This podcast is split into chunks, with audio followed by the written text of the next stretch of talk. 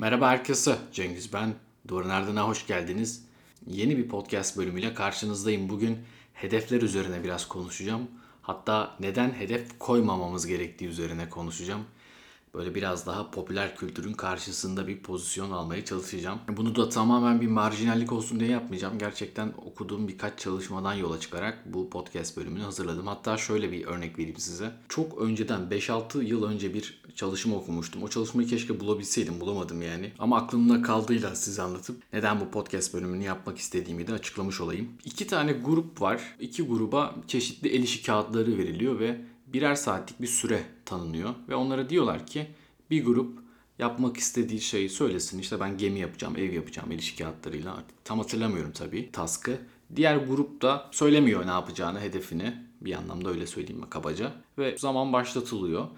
Bu hedefini söyleyenler işte gemi yapacağım, ev yapacağım diyen insanlar genellikle böyle 30. 40. dakikadan sonra performanslarında bir kayba uğruyorlar. Biraz kaygıları artıyor zaman sona doğru yaklaştıkça ellerindeki şeyleri daha kötü yapıyorlar. Bazıları yapamayacağını düşünüp bırakıyor. E, diğer taraftaki grup ise herhangi bir hedef belirtmedikleri için sonuna kadar gidiyorlar ve hedef söyleyenlere göre çok daha başarılı bir iş yapıyorlar. Tabii bununla ilgili çok fazla spekülasyon var aslında. Yani hedef söylemeyenlerin bir anlamda baskıdan çıktığını ve ellerinden gelen performansın sürpriz yapma ihtimaliyle beraber daha yüksek bir performans gösterdikleri söyleniyor. Diğer tarafında hedeflerinin altında ezildiği için süreyi sonuna kadar düzgün de kullanamadıklarını söylüyorlardı. Yani öyle hatırlıyorum şimdi yalan olmasın epey zaman geçti keşke bulabilseydim. Ama aklımda kalan şey şuydu gerçekten hedef koymak her zaman da böyle çok sağlıklı bir şey ya da çok böyle sonucu predikte eden bir şey değil. Bazen negatif sonuçları da beraberinde getirebiliyor. Birçok popüler kültür ögesi hedef koymayı çok kutsar. Birçok kişisel gelişim kitabı görürüz. Birçok insanın zor hedeflere ulaşmak için nasıl çaba gösterdiğini görürüz ama biz genellikle başarılı insanların hikayesini okuyoruz. Kimse hani aptal bir başarısızlığın hikayesini, kitabını yazmaz. O yüzden orada da bir yanılsama, bir bias var açıkçası.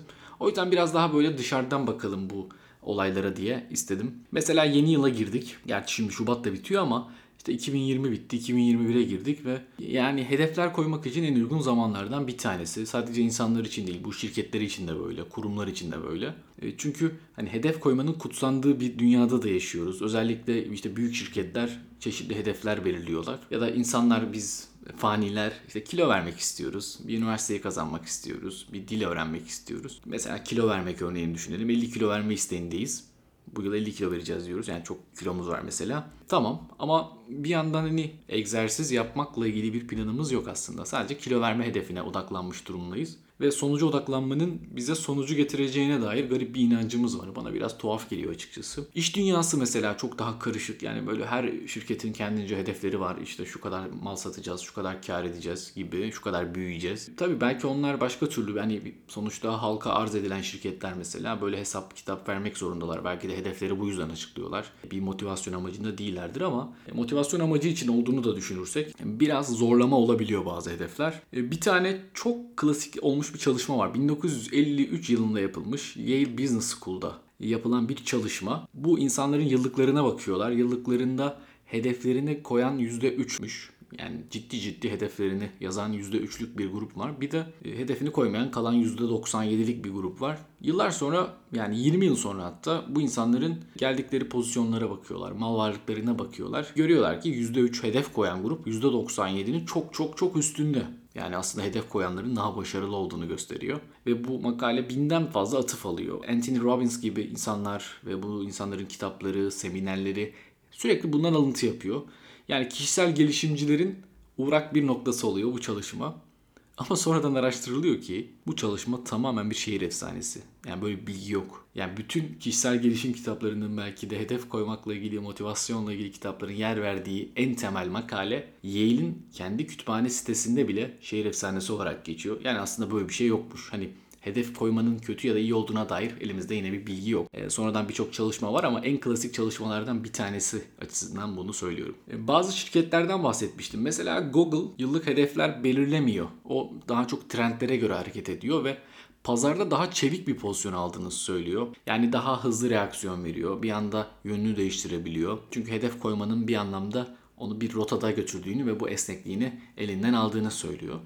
Zaten hani bu insanlar için de geçerli aslında. Yani hedeflere odaklandığımızda onlara ulaşmamızı engelleyen 4 tane temel neden var. Yani bir tanesi zaten hedefler gerçekçi olmayabilir. Yani kilo vermeye çalışıyorsunuz ve 50 kilo dediniz. Yani 50 kilo biraz fazla olabilir ve işte yılın yarısında siz 4 kilo verdiyseniz bu artık olmayacak deyip tamamen vazgeçebilirsiniz ve olduğunuz yerden daha da kötüye 10 kilo olarak dönebilirsiniz. Ya da tamam kilo verme hedefiniz var ama buna dair bir planınız yok. Yani spor salonuna mı gideceksiniz, diyetisyenle mi çalışacaksınız, kendiniz mi bir şey ayarlayacaksınız? Yok sadece ben kilo vereceğim. Nasıl vereceksin? Buna dair herhangi bir planım yok. Ya da yani sadece hedeften bahsediyorsun. Bu eyleme yönelik herhangi bir şeyin peşinde değilsin. Yani ben kilo vermek hedefindeyim deyince kilo vermenin olabileceğini gösteren bir çalışma yok. Ya da hedef koymanın sizi motive edeceğini düşünüyorsunuz ama motive değilsiniz aslında. Yani kilo vermenin sizin için ne anlam ifade ettiğini bilmiyorsunuz. Kilo verince hayatınızda ne değişecek bunların farkında değilsiniz ya da aslında çok da önemli değil sizin için kilo vermek ya da belki çevrenizdeki insanlardan buna dair bir geri bildirim de almadınız. Ama ben kilo vereceğim diyorsun. Tabii yani bunun için hani bir takım varyasyonlar var. Yani esnek planlar yapmak, spesifik planlar yapmak, eyleme geçmek, yani hedefe değil de eylemlere odaklanmak ve doğru motivasyonu yaratmak ve bazı varsayımları gözden geçirmek. Yani burada şimdi birçok detay şey var ama ben böyle can sıkıcı yerleri çok da uzatmadan geçmeye çalışacağım. Daha böyle ana bir tema var varmak istediğim. Orası daha da önemli. Niyet belirlemek. Yani hedef belirlemeden önce bir niyet belirlemek. Yani benim niyetim sağlıklı bir yaşam sürmek. Yani bu diyetisyenlerin çok da söylediği bir şeydir. Yani amacımız kilo vermek değil de size sağlıklı beslenmeyi göstermek. Cidden de bir yandan doğru. Yani böyle insana ilk başta yani biraz böyle sanki zorlama bir açıklamaymış gibi geliyor ama niyetimiz sağlıklı bir yaşam olduğu zaman hedefimize ulaşmak da daha kolay ve hedefe ulaşmadığımızda da diyelim ki niyetimizin bize kattığı bazı faydalar var. Çünkü hedef belirlemek sadece geleceğe odaklanan bir şey. Ama niyet belirlemek bizi şu anda yani şu anın içinde şu mevcut şartlarda sağlam bir pozisyonda tutar. Niyet belirlemek büyük bir toplantıya hazırlanmak gibi. Yani toplantının planlandığı gibi gitmemesi çok olan bir şey aslında. Hani Murphy kanunları var. Yani bir şeyin yanlış gitme ihtimali varsa onlar yanlış gider. Buna hazırlıklı olmak gerekiyor elbette ama hedefimiz mükemmel bir toplantıysa biz buna hazırlıklı olamayız. Ama niyetimiz işler yolunda gitmeyebilir ve ben buna göre pozisyon alacağım gibi bir şeyse o zaman bunu sürdürmek daha kolay. Yani siz toplantının nasıl gittiğine bakmaksızın anlayışlı, esnek olacağınız bir ortam yaratıyorsunuz ve işte problemleri belki daha kolayca çözmeye niyet ediyorsunuz. Yani bu zihniyeti de gün boyunca sürdürdüğünüzde toplantının sonucundan bağımsız bir şekilde sizin değerlerinizle alakalı bir şey artık devreye giriyor ve burada da sonuç muhtemelen daha iyiye gidiyor. Çünkü siz hani 1-0 gibi bir şeye girişmediniz. Yani mükemmel bir toplantı yapacağımdan ziyade bu toplantının iyi sürmesi için gereken şeyleri yerine getireceğim diye kendinize bir söz verdiniz belki de. Yani burada bir diğer nokta yani niyet meselesiyle ilgili diğer nokta şu bence sebat etmek. Sebatkarlık Arapça sabit kökeninden geldiğini bildiğimiz bir kelime sebat.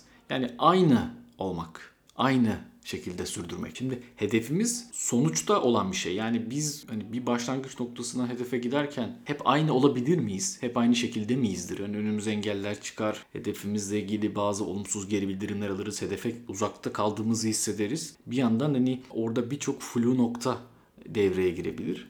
Ve biz o noktada tam da sebat edersek eğer yani niyetimizi belirtirsek çünkü niyet dediğimiz gibi sizi anda tutan, gelecekten uzaklaştırıp şu ana getiren bir şey ve tam da işte sebat etmenin bir çıktısı aslında. Yani ben her ne yapıyorsam onu iyi yapmaya çalışacağım. Yani bunu mesela şeylerde çok görürüz. Elit sporcularda yani müsabakaya çıkmadan önce bu maçı kazanacağım der. Bazıları der elbette ya da şampiyon olacağız der ama bazıları da der ki ben en iyi oyunumu oynamaya çalışacağım. Ben işte tenisten örnek verelim etkili servisler atmaya çalışacağım. İşte snooker'dan örnek verelim. Ben işte beyaz top hakimiyetini sağlamaya çalışacağım. Yani maçı kazanacağım açıklaması çok da böyle sonucu etki eden bir şey değil ki. Yani çünkü maçı kazanacağım dediğinizde maçı kazansaydınız bu çok kolay olurdu. Herkes öyle derdi o zaman. Yani hedef belirlemenin özellikle yarışmacı sporlarda zaten bir manasızlığı var. Çünkü iki kişi aynı anda bir hedef belirlersek kimin kazanacağını ne belirleyecek? Demek ki sadece hedefle olabilecek bir şey değil. Yani sebat etmek ve niyet belirtmek ve tabii ki de niyeti belirtmenin de altında yatan şey şu.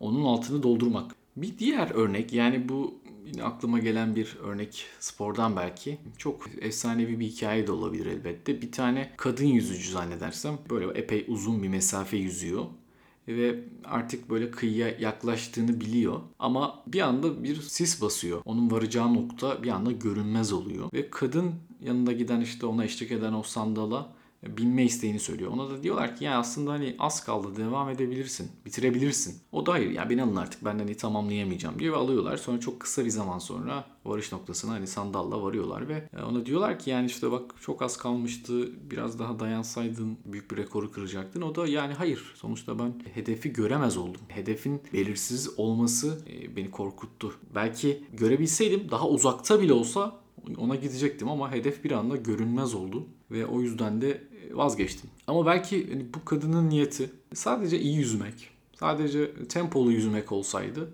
hedefe bu kadar odaklanmamış olsaydı belki de tamamlayacaktı. Tabii ben biraz speküle ediyorum. Yani elit bir sporcudur. Belki zaten buna dair pek çok bilgisi vardır. Belki bu hikayeyi de yarım yamalak hatırlıyorumdur. Belki de yine bir şehir efsanesidir. Ama işin gerçekten böyle bir boyutu var. Bazen hedef bir anda ortadan kalkar ya da belirsiz bir hale gelir. O zaman işte o yolda bir anda çaresiz hissederiz. Ama işte dediğim gibi niyetimizle yola çıkarsak niyetimiz bizi hiçbir yerde yalnız bırakmayacaktır. Hedeften daha farklı bir şey. Ve yine hedefin aslında insanı sınırladığına dair bazı şeyler var. Birçok şirkette hani bunun örneğini verdim aslında ama insana dair de bir sınır getiriyor. Yani siz aslında bir noktaya doğru gidiyorsunuz ve hedefe ulaşacağınız da belli oldu. Ama aslında bundan daha iyisini yapabilirdiniz ve siz sadece hedefe ulaşma meselesine takıldınız ve bu aslında sizi bir anlamda sınırladı. Bunu kesinlikle yaşamışsınızdır. Yani daha iyisini yapabilirdim dediğiniz pek çok şey olmuştur ama bir yandan da hedefinize ulaşmışsınızdır. Tabii ki bu makul hedef koymakla da alakalı bir şey olmasıyla da ilgili olabilir. Belki daha güçlü bir büyük bir hedef koysanız ona da ulaşamayacaktınız ama işte hedef makul koyduğumuzda bizi daha ileriye gitmekten alıkoyan bir şey oluyor. E, büyük bir hedef koyduğumuzda da onun altında ezilip hedefe varamadığımız bir nokta ortaya çıkabiliyor.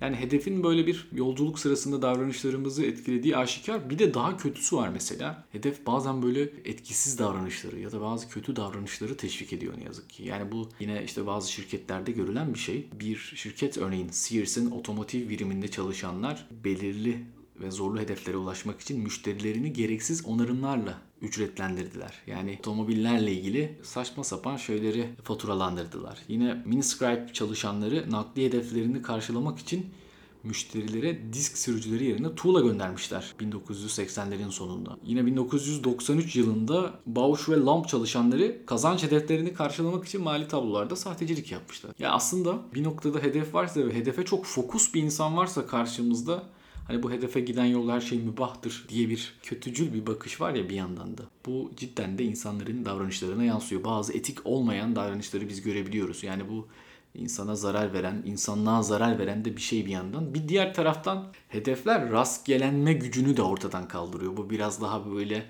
insanın kendisini akışa bırakması, o devinimselliğin içinde e, akıp gitmesi, sebat etmek, sabitlik dedim ya bir yandan. Aslında bir nehir akıyor belki siz ona kendinizi bırakmak yerine bir anda işte ben nehrin şurasına doğru gideceğim diyorsunuz. Yani akıntıya karşı mesela kürek çekiyorsunuz. Çünkü hedefiniz başka bir yer ama bıraksanız kendinizi belki sizi nehrin o akışı daha farklı bir yere götürecek ama sizin işte hedefiniz şu noktaya varmak. Niye orası olduğunu bile belki çok da bilmiyorsunuz ama oraya varmayı kafaya koymuşsunuz. Hani bu yüzden aşırı hedef belirlemenin yaratıcılığı öldürdüğü söyleniyor. Bu rastlantısallığı öldürdüğünü söylüyorlar. İşin hani böyle bir tarafı da var. Yani bir meslekte mesela çok mükemmel olmaya karar verdiniz. Hedefiniz o mesleği yapmak ama karşınıza çok ilginç bir fırsat çıktı. Şimdi hedefinize çok odaklanmış birisiyseniz ve hedefe dair o popüler kültürden çok beslendiyseniz işte önemli olan hedefini yerine getirmek, önemli olan kariyerini senin istediğin gibi inşa etmen, işte o son noktaya varmak ve o son noktayı önceden tahmin ettiğinde o son noktaya varmak senin için çok daha anlamlı. Ama karşına başka fırsatlar çıkıyor. Belki başka bir iş hayatından, başka bir sektörden, belki sanata dair bir şey çıkıyor. Belki e, senin o gittiğin ana akımın dışında bir iş çıkıyor ve sen hayır diyorsun. Yani düşünmüyorsun bile ve bir şekilde önüne çıkan bu fırsattan mahrum kalıyorsun. Yani hedef belirlemek yine belki de o kadar iyi değil burada da gördüğümüz üzere. Tabii bir diğer mesele, bu da benim çok kafa yorduğum bir mesele. Diyelim ki hedef koydunuz, e, bu hedefi insanlarla paylaşmak. İnsanlara hedeflerinizden bahsetmek. Bu işe yarar bir şey midir? Bu hedeflere ulaşma noktasında size katkı sağlar mı? Bu da çok kafamı kurcalayan bir konu. Bununla da ilgili bazı şeyler var ama açıkçası net bir cevap da yok. Hani şunu diyemiyoruz. İnsanlara hedeflerinizi anlatın ya da anlatmayın gibi. Şöyle bir nokta var. Yani e, tam anlamıyla düzgün geri bildirim verecek bir grup varsa çevrenizde bunlarla paylaşmaktan zarar geleceğini düşünmüyorum. düzgün geri bildirim veren insanlardan bahsediyorum. Yani sizi çok tanımayan, size nasıl geri bildirim vereceğini bilmeyen bir gruba bunları açmak e, zarar verebilir.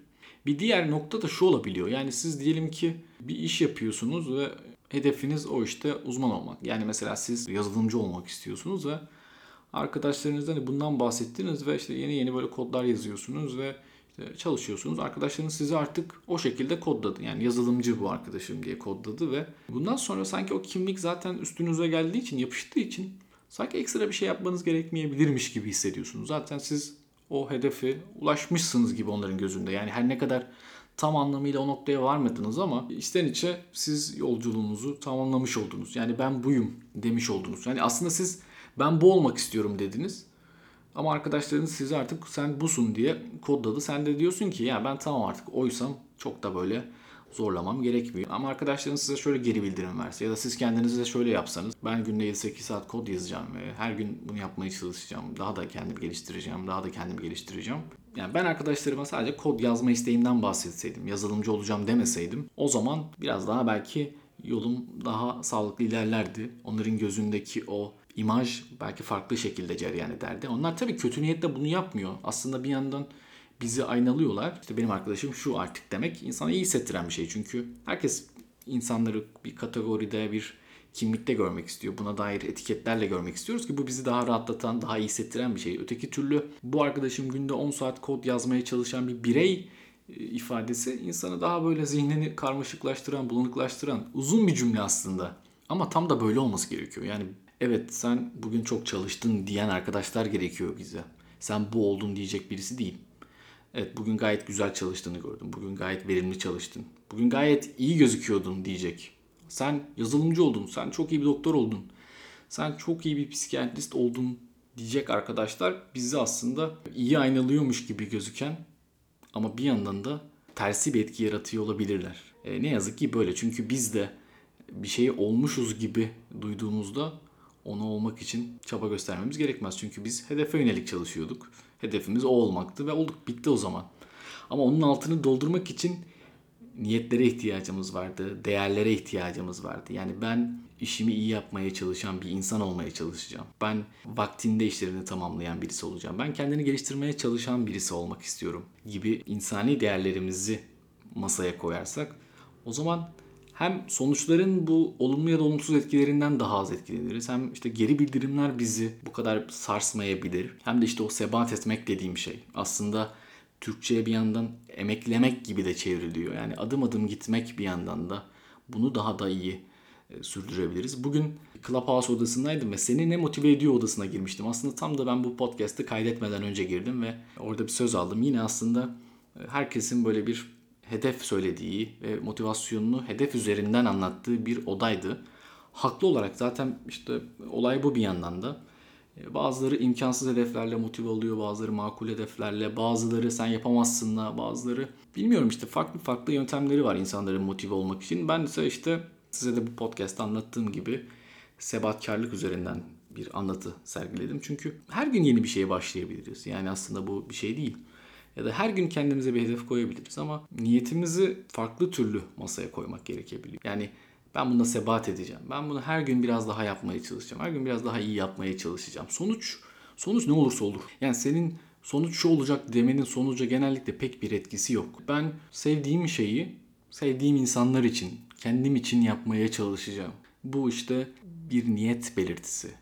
Yani diğer türlü işte ben şu olacağım demek aslında belki de bir dua etmek ya da bir iyi dilek göstergesi olabilir. Bundan çok fazlası olur mu emin değilim. Şunu tekrar hatırlatmak istiyorum. Yani bizim okuduğumuz hedefi olan ve hedefine ulaşmış başarılı insanların hikayesi zaten onlar bu hikayeyi tamamladıkları için gözümüzün önüne geliyorlar. Biz zaten başarılı insanların hikayelerini görüyoruz televizyonda, kitaplarda, YouTube'da. Çünkü Malatyalıların ortak özelliği hepsinin Malatyalı olmasıdır. Başarısız bir insanın hikayesini dinlemek istemez. Saçma olurdu zaten. Ya da başarısız bir insan zaten televizyona çıkmazdı. Hani TEDx konuşması yapmazdı. Niye yapsın? O yüzden biraz tekrar perspektifimizi diğer taraflara da kaydırmak için bu kaydı yapmak istedim. Psikiyatri ve Duvarı Nerede Spotify podcast listesinde ilk 30'a girdi. 28'de en son daha da ileri gidebilir. Kendi kişisel rekorumuzu geliştirdik. Clubhouse'da da çeşitli odalarda zaman zaman konuşmaya devam ediyoruz. Orası da böyle konuları etkileşime sokmak için iyi bir mecra. Hala kıymetli odalar ve kıymetli insanların varlığını sürdürdüğünü söyleyebilirim. Bir takım önyargılar oluştu kısa zamanda bile ama bakalım nereye kadar gidecek. Bu podcast'i beğendiyseniz, daha öncekileri de beğendiyseniz ya ben bu podcast'i paylaşırım ama ya millet işte çok bir şey paylaşıyorsun der diye düşünmeyin. Paylaşın. Millet bir şey derse topu bana atın. Twitter'da ya da Instagram'da paylaşırsanız daha fazla insana bu ulaşabilir. Çünkü her gün 10 tane şöyle bir mesaj alıyorum. Aa ben bunu yeni keşfettim. Keşke daha önce bilseydim. Ben de e, insanların daha önce keşfetmesi için bir pozisyon alabileceğimizi düşünüyorum. O yüzden de Spotify'da, Apple'da, Google Podcast'ta ya da başka mecralarda bunu dinleyen insanların paylaşması arkadaşlarına göndermesi herhalde en yaygın ulaşım aracı odur diye düşünüyorum. Şu an için tek sermayem bu. Siz dinleyenlersiniz. O yüzden varlığınız benim için önemli. Tekrar teşekkür ederim. Kendinize iyi bakın. Hoşçakalın.